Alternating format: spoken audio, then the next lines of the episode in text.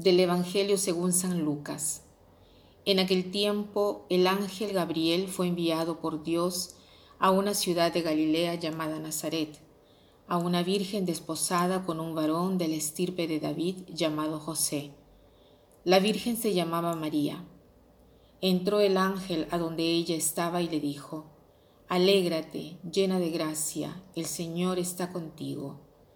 Al oír estas palabras, ella se preocupó mucho y se preguntaba qué quería decir semejante saludo. El ángel le dijo, No temas, María, porque has hallado gracia ante Dios. Vas a concebir y dar a luz un hijo y le pondrás por nombre Jesús. Él será grande y será llamado Hijo del Altísimo. El Señor Dios le dará el trono de David su padre, y él reinará sobre la casa de Jacob por los siglos, y su reinado no tendrá fin. María le dijo entonces al ángel, ¿Cómo podrá ser esto, puesto que yo permanezco virgen? El ángel le contestó, El Espíritu Santo descenderá sobre ti, y el poder del Altísimo te cubrirá con su sombra. Por eso el santo que va a nacer de ti será llamado Hijo de Dios. Ahí tienes a tu parienta Isabel, que a pesar de su vejez ha concebido un hijo, y ya va en el sexto mes la que llamaban estéril, porque no hay nada imposible para Dios. María contestó, Yo soy la esclava del Señor, cúmplase en mí lo que me has dicho. Y el ángel se retiró de su presencia. Este es el famosísimo pasaje de la Sagrada Escritura donde vemos la aparición del ángel Gabriela María. Muchos pintores, muchos artistas han tratado de, en cualquier modo, de interpretar, de visualizar, de hacernos tocar con mano este bellísimo evento de la historia de la salvación. Ahora los invito a imaginar un momento esta escena. ¿Cómo es la, eh, cómo se la imaginan a María, qué cosa estaba haciendo, cómo estaba vestida, qué estación era, qué estación del año, en qué momento de la mañana se encontraba. Cada uno puede dar su interpretación y se imaginan al ángel que va donde María y le dice, Ave, piena de gracia nosotros traducimos ave, pero en realidad sería alégrate, sé feliz, gózate.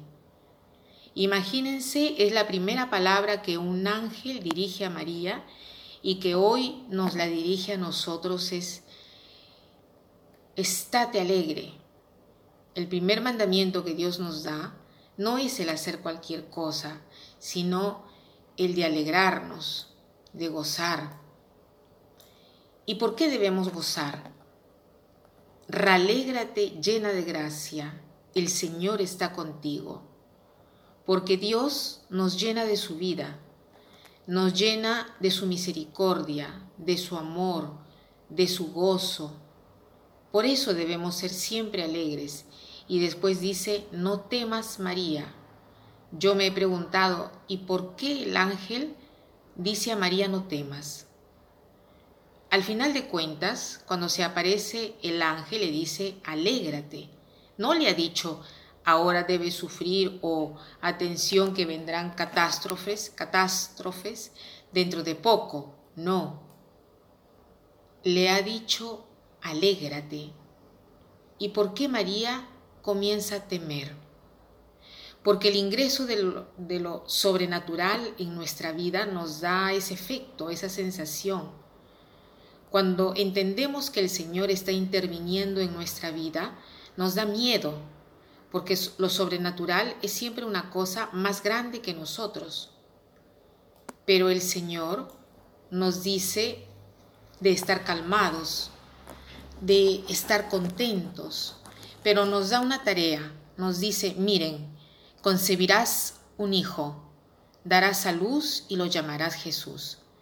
También a ti hoy oh el Señor te está diciendo que concebirás un hijo, darás a luz y lo llamarás Jesús. ¿Qué cosa quiere decir? Que también tú estás llamado a concebir un hijo. ¿Y quién es este hijo? Es la sabiduría, la verdad, Jesús dice, yo soy el camino, la verdad y la vida. O sea, tú concibes un hijo cada vez que piensas en una cosa que puedes hacer y que es verdad.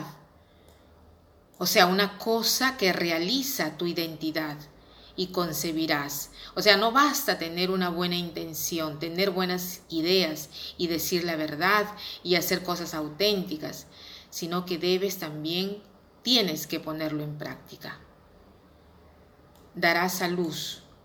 Quiere decir que lo manifestarás en tus acciones y lo llamarás Jesús. Quiere decir que esas acciones que tú estás haciendo serán para tu salvación y de tantas otras personas, porque Jesús quiere decir Dios salva. Por lo tanto, también tú en tu vida estás llamado a concebir el Hijo, a concebir, a pensar de hacer cosas buenas, cosas verdaderas, cosas auténticas a dar a la luz, también tú tratarás de ponerlas en práctica, y todo lo que tú harás será para la salvación tuya y del mundo, por eso lo llamarás Jesús. ¿Y María qué cosa dice en cuanto a todo esto? Dice, yo no conozco varón, porque para concebir se necesita tener un hombre. Y nosotros podemos decir, yo no soy capaz, no me siento a la altura. ¿Y qué cosa nos dice el ángel? El Espíritu Santo te cubrirá con su sombra, bajará sobre ti y la potencia del Altísimo te cubrirá. ¿Qué quiere decir? Que también nosotros, aunque no nos sintamos capaces, el Espíritu Santo, el Espíritu de Dios, nos llenará de fuerzas desde lo alto. Entonces también nosotros queremos decir con María hoy, He aquí la esclava del Señor, hágase en mí según tu palabra. Nosotros queremos decir esto al Señor, estoy lista, quiero seguirte. Y para terminar quiero citar esta frase que dice así, no digas a Dios que tus problemas son grandes, sino di a tus problemas cuánto es grande Dios que pasen un buen día.